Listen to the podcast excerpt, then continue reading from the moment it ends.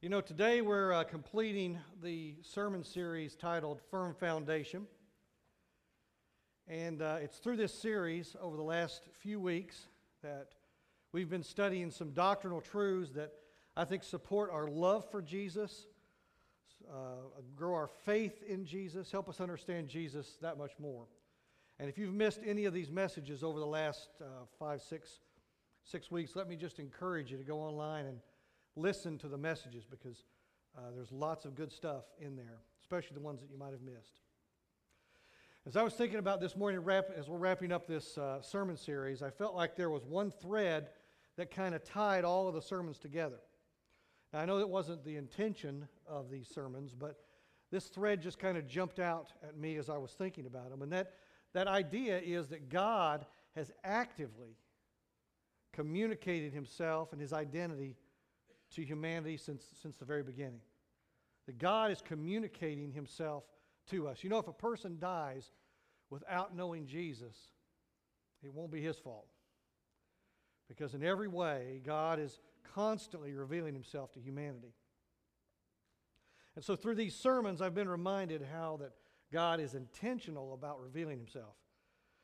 From the first moment of creation, he began to lovingly communicate His word, His identity, His purpose, His values, His character in ways that we can understand. He gets it right to, the, to where we can understand Him. And so uh, I wanted to just start off by taking you through very quickly all of the sermons and kind of showing that thread, how God has communicated Himself to us. From the first two sermons, God speaks and God makes. I think we see how God displays his glory in creation and then gives definition to that glory in his word. In the, in the sermon, God speaks, God reveals himself specifically through his word. And in God makes, God reveals himself generally through his creation. Romans 1:20 God says, "You can look at what I've made and know that I exist." And so we can know God by his creation and then he defines himself very specifically in his word. And then the next week, we unraveled the sometimes confusing concept of the Trinity. You know, uh, the doctrine of the Trinity, it's not a church created, man concocted idea just intended to confuse us. No, it's the identity of God. That's who He is. And so when He tells us who He is, He's communicating Himself to us. So through, uh, through that doctrine, that idea, God exists uh, God reveals himself through who he is. And then we discussed humanity rebels and God's promises. And in those two sermons, we saw God revealing himself through his interactions with sinful men. In humanity rebels, God reveals himself through his grace. It's through his grace. We're humbled by God revealing his grace to us in those moments when we don't deserve his grace. That's right where he comes. And then God's promises, God reveals himself through his steadfast purposes. We can grow in faith and we can grow in the assurance of God as we understand his purpose and the dependability of the covenants and the promises he's made to mankind. When God says something, he means it and he keeps it. And then last week, Pastor Steve explored one of the toughest lessons of all the value of suffering. In the message, Does God Even Care? God reveals himself through his compassion. You know, it's in times of suffering that we can best recognize God. I mean, when you've got no other hand to hold on to, boy, his hand's such a blessing, isn't it? God has made every effort to reveal himself to us. God has made every effort to reveal himself to you. Do you realize that if God had not made the attempt to come to you and tell you about himself, there's no way you could know him? There's no way you could love him. There's no way you could serve him. And your eternal destiny would be one of misery. Aren't you glad? Aren't you just praising God that he's made that effort to reveal himself to you?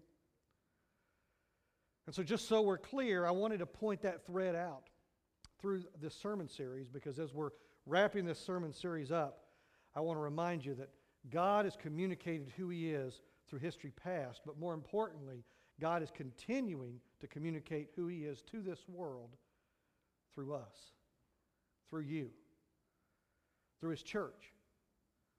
We are the tool that God is using to communicate Himself to this world in these days in which we live. And that's today's message. We're talking about the mission. God sends, God reveals Himself through His church.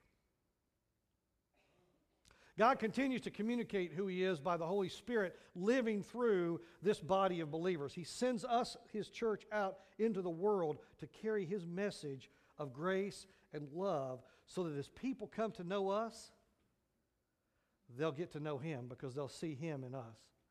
God uses us in such a way that when we share who He is and what He has done in our life, He gives those who don't know Him a hunger to know Him. That's His plan. That's your purpose today for just being alive on this earth. Jesus communicated this plan to his disciples in so many ways. And you know, we see this plan laid out most clearly, I think, in the words of Matthew 28, those last four verses in Matthew. And you're probably familiar with these verses, especially if you've attended New Life in the last couple months. Let's, let's read Matthew 28, begin at verse 16. Matthew writes Now the eleven disciples went to Galilee, to the mountain to which Jesus had directed them. And when they saw him, they worshiped him, but some doubted. And Jesus came and said to them, All authority in heaven and on earth has been given to me. Go, therefore, and make disciples of all nations, baptizing them in the name of the Father, and of the Son, and of the Holy Spirit, teaching them to observe all that I've commanded you. Behold, I'm with you always to the end of the age. What beautiful words. And I know we've all heard those verses before, those words before. You've probably read these verses in Matthew 28 many times. In fact, back in August of this year, just a couple months ago, we had a four week sermon series called Witnesses. And I highly encourage you to go back through that series and listen to those messages. Because there's lots of good ideas about how to be a witness for Jesus. You're going to get the nuts and bolts of where to go, what to say when you get there, who to go to. We're not going to go through those kinds of ideas today. Today, however, I just want us to think about God sending us His church. And I want to remind you of something that I think can inspire and motivate us to be on mission for Him. Because when Jesus said to His disciples, Go into the world, he's talking to all believers. He talked directly to them, but he's speaking to us here today. And just as he sent them out, he's sending us out. He's sending us out with those same words of the gospel, the message that God came to us.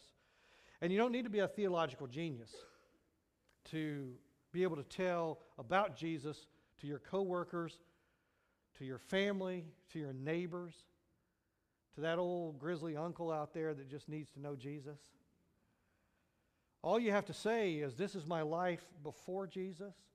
This was my life after Jesus. And this is how Jesus can change your life. It's just that simple. It's just as simple as talking about your kids, talking about your husbands. Wives, talk about them in a good way. Talking about your wife, your kids, your dog, your work, your job, your new car, the Cleveland Browns. Some of us are talking about the Cleveland Browns these days. Go Brownies. It's just as easy to talk about Jesus as it is to talk about any of those things. And so, one action step I want to send you with today is as God has been faithful to you in your life, Share that with others. He wants you, not just New Life, not Pastor Steve, not someone else. He wants you and He wants me to be His witnesses, to testify of His love, His grace, and His mercy. And you know, when we hear the command to go, I think we get the do part. I think we kind of understand what we're supposed to do go and witness. So, if we know what He's saying to do, I guess the question is why is it that sometimes we don't really do what we know to do? Why is it that when God says go, we tend to stay put where we are? Why is it so much easier to just keep my mouth shut and not really say anything about Jesus to others and just hope that they see my good deeds and know that I'm a Christian? Well, that's a complex question, and there's probably lots of answers to that. And I'm not talking about the fact that, you know, we need to go be preaching to them every minute of every day. That's obviously not what we're, saying, and that's not Jesus' intent. But I believe that if we're intentional, we'll see and we'll seize those opportunities to tell people about the good things Christ has done in us. So, as I was thinking about this, I don't think we purpose in our hearts to disobey God's command. I mean, I don't think we say, I am not going to witness for Jesus to anybody. That's God's problem. Let Him save them. I can't save them anyway, so I'm not going to say anything about Him. I don't believe that's who we are. I don't believe that we have an intentional vindictive spirit that drives us to silence. Do you? Do you think that's who we are? No. I tend to think the primary reason we don't always respond to the sending call of Jesus to be witnesses for him is because we just kind of lose sight of him. We just kind of lose sight of his vision, the vision of his glory. We lose sight of the feel of his love. Sometimes we just can't hear the beat of his heart. I mean, do you remember? Do you remember the first time you gave your life to Christ? when you, when you really believed the gospel, that first moment that you just believed the gospel. Some, some of you, that was last Sunday. Some of us, that was 20, 30, 40 years ago. But I suspect all of us, at one point when we first gave our life to Christ, there was just a, a passion in our hearts. We wanted to go tell somebody, right? We, we couldn't wait to read the Bible. We, we wanted to go to church. We wanted to be involved in, in ministry. We wanted to volunteer and just get involved. There was just a hunger bubbling over in us. And then, just kind of over time, the day to day life with Christ, it just kind of started to settle in. And that glowing intensity just kind of evened out into a, a comfortable range. And other things began to distract us. I'm not trying to chastise you this morning for this because I have to tell you, I can identify with that because I find myself there often. Sometimes I'm too comfortable for my own good. It's easy to coast. You know, we love Jesus. I believe we love Jesus, but sometimes we just take him for granted and we kind of forget the feelings of that first love. And rather than Jesus being the first thought of our day, he becomes more of a, an afterthought. I can't see him. I can't taste him. I can't smell him. I can't hear him. I can't feel him. And so it becomes easy just kind of lose sight of Him. And I think we might even find ourselves sometimes just not that interested. Well, that's a natural tendency of life. It's easy for us to coast. It's easy for us to get off the path and into the weeds a little bit every now and then. It's not an intentional, vindictive thing, but we lose our desire because we just kind of lose our vision. And we don't witness for Jesus sometimes just because we don't really have much, much to say. And so today, my desire is to encourage and motivate you by reminding you of just how glorious Jesus is in your life. And I want to do that by taking us back to that day when Jesus was standing with his disciples and he said to these men, Go into all the world and be my witnesses. What did they do? What did these guys do? This little band of followers. They were scared to death the day Jesus was crucified, right? I mean, you remember. Jesus gets arrested. Did these, did these guys just like charge the jaws of death to defend Jesus with their very lives? What did they do? They ran like a bunch of scared little girls, didn't they? I mean, if you were planning to start some movement, these guys are probably not the guys you'd pick. But yet, when it came time for Jesus to send them out, on the most important mission that could ever be conceived with the most important message that could ever be delivered, what did they do? You know what they did? They just turned the world upside down for Jesus. That's all they did. They went. Jesus said, Go, and that's just what they did. Every one of these guys were so committed to the message of his gospel, so committed to Jesus, so willing to fulfill his plan that almost to a man they died horrible deaths as martyrs for God's kingdom with the message of the gospel on their lips. And so I asked myself, what was the motivation that kept these men going decades long after Jesus had gone? How were they able to, able to keep up the, the ministry effort? I mean, they traveled their world their lives in peril, the comforts of home non existent. But yet they never gave up. They kept preaching the message of the gospel. What kept them going? I mean, let's think about it. They could have, Jesus could have told them, go into the world and make disciples, and they could have gone on that mission for a while, right? And preached the gospel for a while, and then went out and maybe bought themselves a nice little chalet, nice little bungalow by the Sea of Galilee, and just kick back and relax. I mean, they were born again, they were on their way to heaven. Everything's cool. Why sweat it? But that's not what they did. They pursued the gospel message throughout all the world to their very last breath. Well, I'd like you to consider something that I think will help us answer this question in their lives and maybe give us some motivation in our life today. Because you know, when we talk about the verses in Matthew chapter 28, we tend to discuss this passage as though it stands alone. You know, Jesus commands us to go. So we always talk about going, we talk about how to go, we talk about where to go, we talk about what to do when we get there. But seldom do we really consider maybe the why question. Why should we go? And I think maybe because we assume that. I mean, it's obvious, right? Jesus commands us to go, so that's, that's why we should go, because he commands it. But I don't know about you, but I find for myself sometimes the commands of Jesus don't always inspire me to obey. Just because he tells me to do something doesn't mean I'm going to do it. And sometimes his commands just aren't enough. And so, thinking about that, I want to suggest to you that the gospel writers all give us that motivation. All four gospel accounts conclude with similar words of Jesus sending the church out.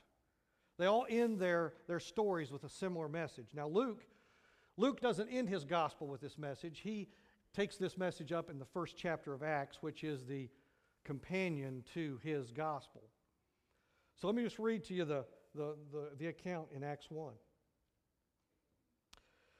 Luke writes, uh, starting in verse 3, he says, He presented himself alive to them after his suffering by many proofs, appearing to them during 40 days and speaking about the kingdom of God. So when they had come together, they asked him, Lord, will you at this time restore the kingdom to Israel? He said to them, Well, it's not for you to know the times or seasons that the Father has fixed by his own authority, but you will receive power when the Holy Spirit has come upon you. And you will be my witnesses in Jerusalem and in all Judea and Samaria and to the ends of the earth. And when he had said these things, as they were looking on, he was lifted up, and a cloud took him out of their sight. Wow, I bet that was pretty cool. yeah.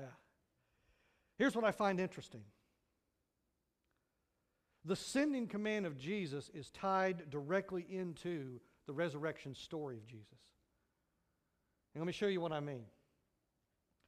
In Matthew 28, let's go back to Matthew. You know, the verses we read are the last four verses of the chapter of Matthew 28. Matthew 28 is 20 verses long, and the last four verses are about Jesus.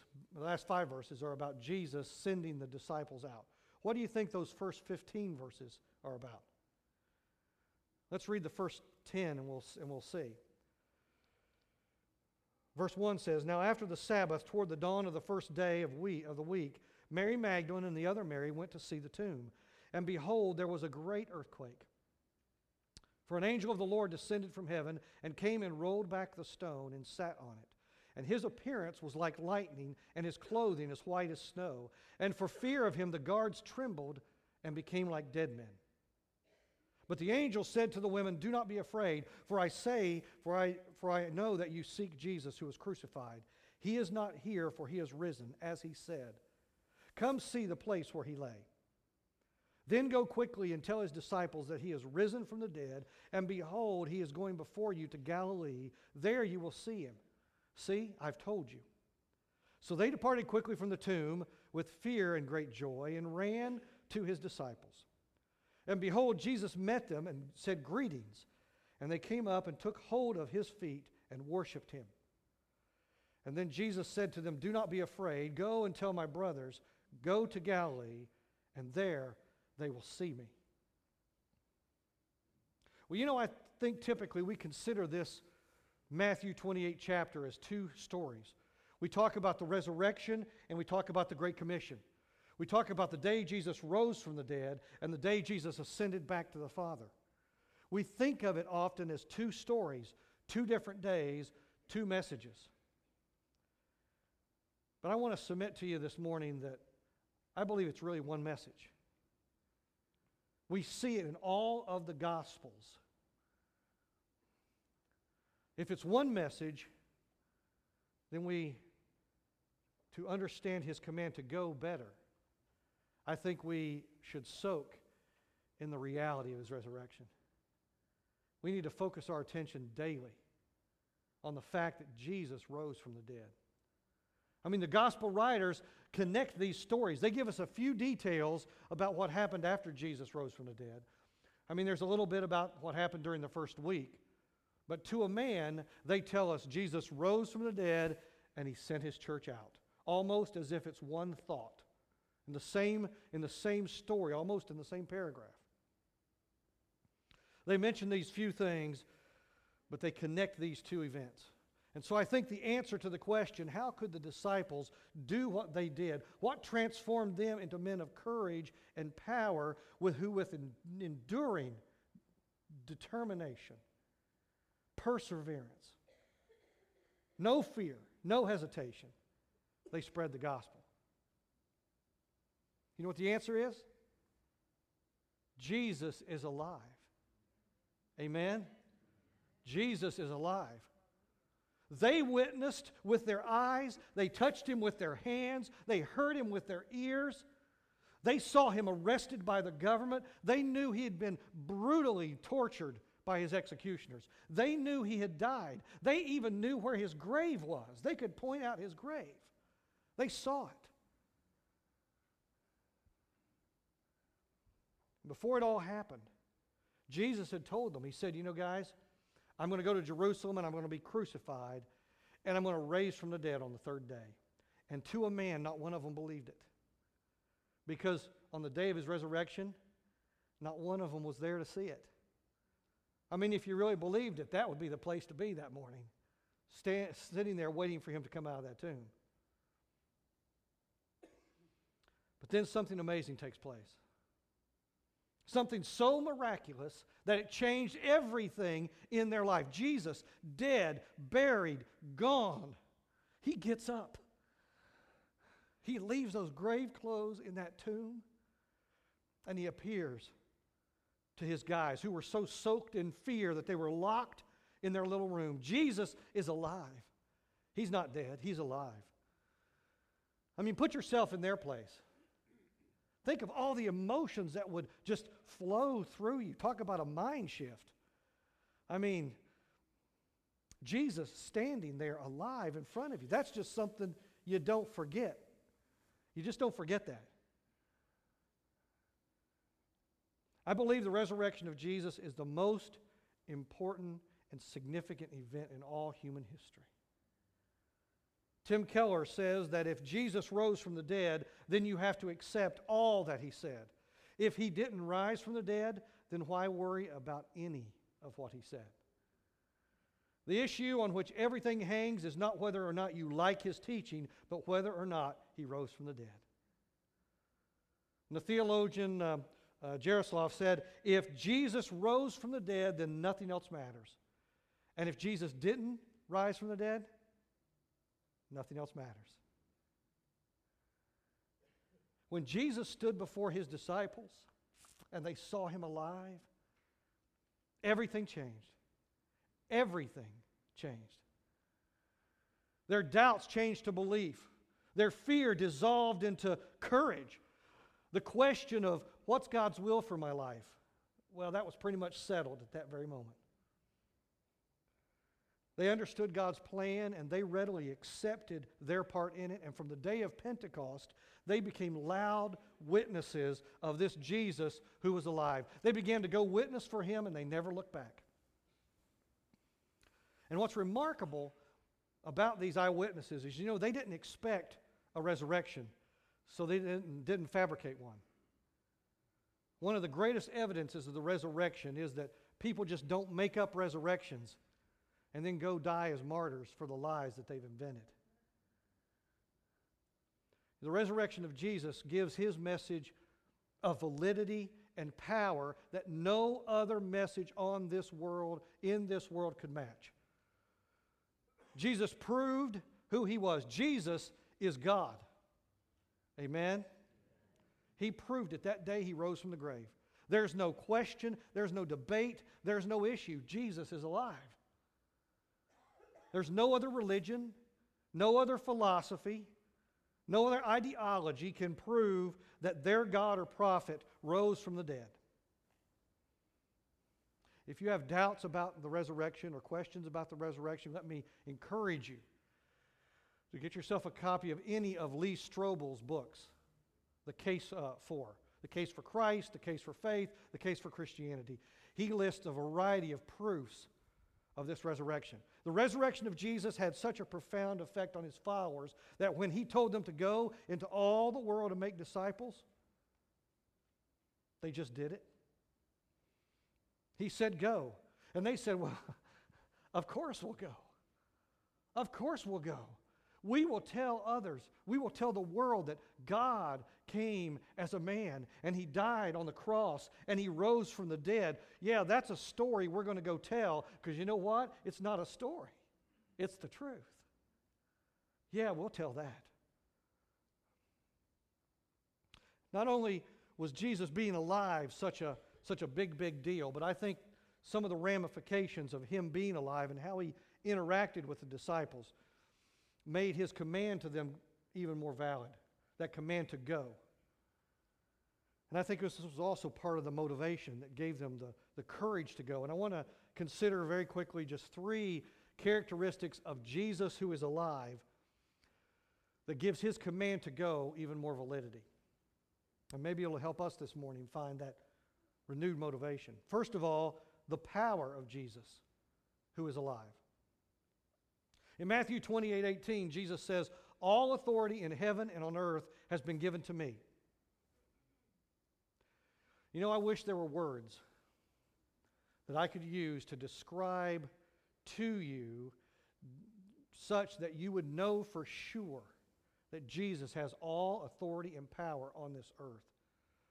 All of the governments on this earth, all of their armies, all put together don't have the authority that Jesus has. He has more authority than all of that. All authority has been given to Jesus. All of it. All of it. On this earth, Jesus has the right to tell every man, every woman, and every child on this planet what they should do, what they should think, how they should feel. The resurrection of Jesus is God's declaration that he has claim on every person, every tribe, every nation, and every tongue in this world. The resurrection of Jesus has displays his power and his authority on earth because our greatest enemy, death, can't contain him. He's already defeated that. He has the authority on earth. There's no question. And then Jesus has not only just the authority on earth, but all authority in heaven. And I think Matthew is trying to point that out to us when he gives us a glimpse here. He says, Behold, there was a great earthquake, for an angel of the Lord descended from heaven and came and rolled back the stone and sat upon it. And his appearance was like lightning, and his raiment was white as snow. And for fear of him, the guards trembled and became like dead men. Do you know that the angels themselves serve Jesus? And angels are pretty, pretty powerful beings. In the Old Testament, one angel killed 185,000 men in one night. They got some power now. And Jesus is the commander in chief of a countless army of angels. And angels who are mightier than us, angels who are indestructible.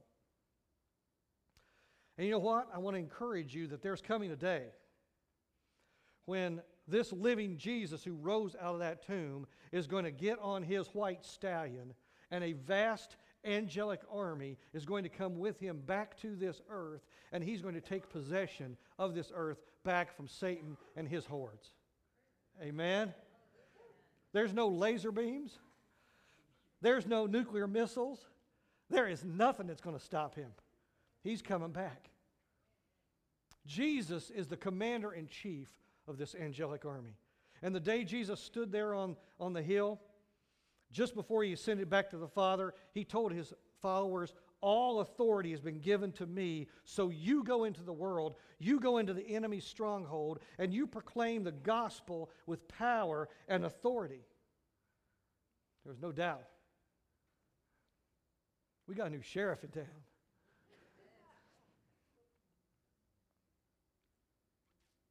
A man who believes in Jesus has got nothing to fear. The resurrection of Jesus points to the power and authority of Jesus. It also displays the patience of Jesus, Jesus who is alive. We see it when the angel tells the women not to fear. I love this scene. The angel tells the women, Don't be afraid. He's risen. Go tell his disciples he's risen and to meet him in Galilee. But what do they do? It says, With fear and trembling, and great joy, they run to tell the disciples. They do what the angel said, but they were doing it in fear. And then a wonderful thing happens. In verse 9, Jesus intercepts them. And I wonder, why, why did Jesus stop them? I mean, the angel gave them the word. He said, Go and tell the disciples. And so they were just obeying. He said, Don't be afraid. They were going in fear. Well, Jesus intercepts them and says, Greetings. It kind of, he literally says, Rejoice. And then he just repeats the same thing the angel said. So why did he stop them? Why did he, why did he intercept them? And I think, I think the reason he did say, Don't be afraid, go and tell my brothers to go to Galilee, and there they will see me, is because of his patience and his loving kindness. When we obey the commands of Jesus, his patience and kindness will intersect us every time. These ladies were in turmoil, right? Something strange had just happened. And in the midst of their turmoil and fear, Jesus meets them. And he says, You know, the angel said, Don't be afraid. But they departed from the tomb quickly in fear, right? And when Jesus meets them, he says, Don't be afraid. You know why I think the women were afraid? I think the reality of what was happening had kind of struck them. Certainly they saw the strange thing, but I think they were afraid also because if Jesus was truly living from the dead, he rose from the dead, and if he was truly ready to take possession of this earth as the reigning king and Messiah, what might he do to those turncoat disciples that had departed and denied him in his very hour of need? They might have thought he's on his way to town to take care of those losers. You know, they're running to town. They're thinking, you know, when we get to town, there might not be a town. Jesus might just do it. I was going to say something else. Stop it. but the risen Jesus is not only powerful, but he's kind beyond human measure. His patience endures. And with one word, he stilled their fears. The angel said, Go tell his disciples. What does Jesus say? Go tell my brothers. You know, this is the first time Jesus called his followers brothers. Before, he had called them disciples, he called them students, he called them friends, but he never called them brothers before. But here he says, Go tell my brothers. And he says that at a time when they are most disloyal, most doubtful, most unbelieving, most cowardly. Man, that's grace upon grace upon grace. Have you experienced that grace in your life? At a time when Jesus ought to be calling you something else, and he calls you brother or sister. And you know, when he gets to town and he goes into that room where they are, there's no condemnation. He doesn't give them one word of condemnation for anything that they've done or judgment. He restores them with his grace and his love. His patience just overflows. So, this resurrection scene, we see the power and authority of Jesus who is alive. We see the patience of Jesus who is alive. And we clearly see the purpose of Jesus who is alive. I think in order to admire and worship Jesus, so that we would be willing to tell others of what Jesus has done in us, we should understand that his patience and his power have a purpose and a goal. I mean, you can't really admire someone who doesn't know where they're going. I think one of the reasons we have so few people in this world today that are admirable is because people don't stick with things very long. I mean, how many lives can you think of and point to to say, there's one person who's unswavering in their goals? Well, in verse 19, we see Jesus.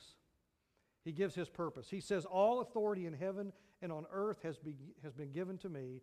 So go, therefore, and make disciples of all nations. Jesus' purpose is to empower his church to make his authority and his power known in every nation and every culture on the earth.